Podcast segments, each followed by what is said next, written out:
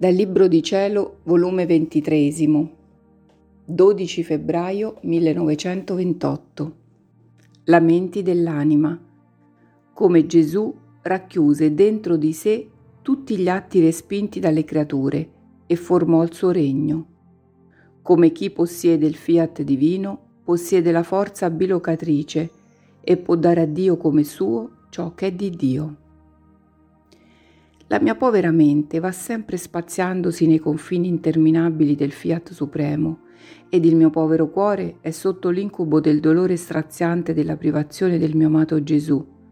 Le ore sono secoli, le notti interminabili senza di lui, e siccome è un dolore divino che piomba sulla mia piccola anima, la sua immensità mi affoga, mi schiaccia e sento tutto il peso di un dolore eterno.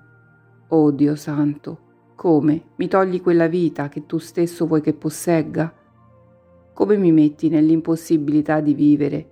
Ed è vivere morendo, perché la fonte della tua vita non vi è in me. Ah Gesù, ritorna, non abbandonarmi a me stessa, non posso vivere senza vita. Gesù, Gesù, quanto mi costa l'averti conosciuto, quanti strappi hai fatto alla mia vita umana per darmi la tua, ed ora vivo sospesa. La mia non la trovo più perché coi tuoi stratagemmi me l'hai rubata. La tua appena la sento, ma come strappata dall'eclisse forte della luce della tua volontà, sicché tutto per me è finito e sono costretta a rassegnarmi e a sentire la tua vita per mezzo dei raggi di luce, dei riflessi che mi porta la tua adorabile volontà. Non ne posso più. Gesù, ritorna a colei che tanto amasti e dicevi di amarmi, ed ora hai avuto la forza di abbandonarla. Ritorna una volta per sempre e deciditi di non più lasciarmi. Ma mentre sfogavo il mio dolore, si è mosso nel mio interno e mitigando la luce che lo eclissava mi ha steso le braccia stringendomi forte e mi ha detto Figlia mia, povera mia piccina, coraggio, è la mia volontà che vuole il suo primo posto in te, ma io non devo decidermi di non lasciarti, la mia decisione fu presa quando tu ti decidesti di non più lasciarmi. Allora ci fu un rubarci la vita a vicenda, io la tua e tu la mia, con questa differenza, che prima tu mi vedevi senza l'eclisse della luce del mio fiat, esso stava come rinchiuso dentro di me.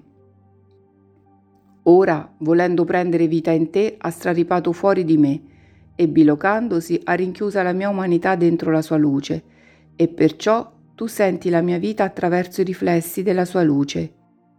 Dunque, perché temi che ti lasci?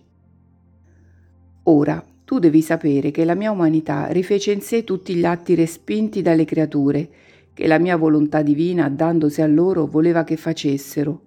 Io li rifeci tutti e li depositai in me stesso, per formare il suo regno, aspettando il tempo propizio per metterli fuori da me e depositarli nelle creature come fondamento di questo regno. Se io non avessi ciò fatto, il regno della mia volontà non poteva effettuarsi in mezzo alle creature, perché solo io, come uomo e Dio, potevo supplire all'uomo e ricevere dentro di me tutto l'operato di una volontà divina, che dovevano ricevere e fare le creature, e per mezzo mio comunicarlo a loro perché nell'Eden le due volontà, umana e divina, restarono come in cagnesco, perché l'umana si oppose alla divina. Tutte le altre offese furono come conseguenza. Perciò dovetti prima rifare in me tutti gli atti opposti al fiat divino, fargli distendere in me il suo regno. Se non riconciliavo queste due volontà in contrasto, come potevo formare la redenzione? Perciò in tutto ciò che io feci sulla terra, il primo atto era di ristabilire l'armonia, l'ordine tra le due volontà, per formare il mio regno. La redenzione fu conseguenza di questo. E perciò era necessario togliere le conseguenze del male che aveva prodotto l'umano volere, e quindi diedi rimedi efficacissimi per poi manifestare il grande bene del regno della mia volontà onde i riflessi della luce di essa non fanno altro che portarti gli atti che contiene la mia umanità, per fare che tutto fosse volontà divina in te. Perciò sii attenta a seguirla e non temere. Dopo di ciò stavo seguendo il mio giro nella creazione per dare al mio creatore tutti gli omaggi delle qualità divine che ciascuna cosa creata contiene, perché essendo uscito tutto dal fiat divino, di conseguenza ne mantiene la vita, anzi è l'atto primo di ciascuna cosa creata. Ma mentre ciò facevo pensavo tra me, le cose create non sono mie, come posso dire con diritto ti offro gli omaggi della luce del sole, la gloria del cielo stellato e via via? Ma mentre ciò pensavo, il mio sempre amabile Gesù, muovendosi nel mio interno, mi ha detto, Figlia mia, chi possiede la mia volontà e vive in essa può con diritto dire il sole è mio, il cielo, il mare, tutto è mio. E come mi porto tutto intorno alla maestà divina per dargli la gloria che ciascuna cosa creata contiene? Difatti non è forse tutta la creazione opera del mio fiat onnipotente? Non scorre la sua vita palpitante, il suo calore vitale, il suo moto incessante che muove tutto, ordina ed armonizza tutto, come se fosse tutta la creazione un atto solo? Onde, chi possiede il mio volere divino come vita, cieli, sole, mari e tutto, non sono robe a lei estranee, ma tutto è suo, come tutto è del mio fiat, perché lei non è altro col possederlo che un parto suo, che tiene tutti i diritti su tutti i parti di esso, qual è tutta la creazione. Quindi con diritto e con verità può dire al suo creatore ti offro tutti gli omaggi della luce del sole con tutti i suoi effetti, simbolo della tua luce eterna, la gloria dell'immensità dei cieli e così di tutto il resto.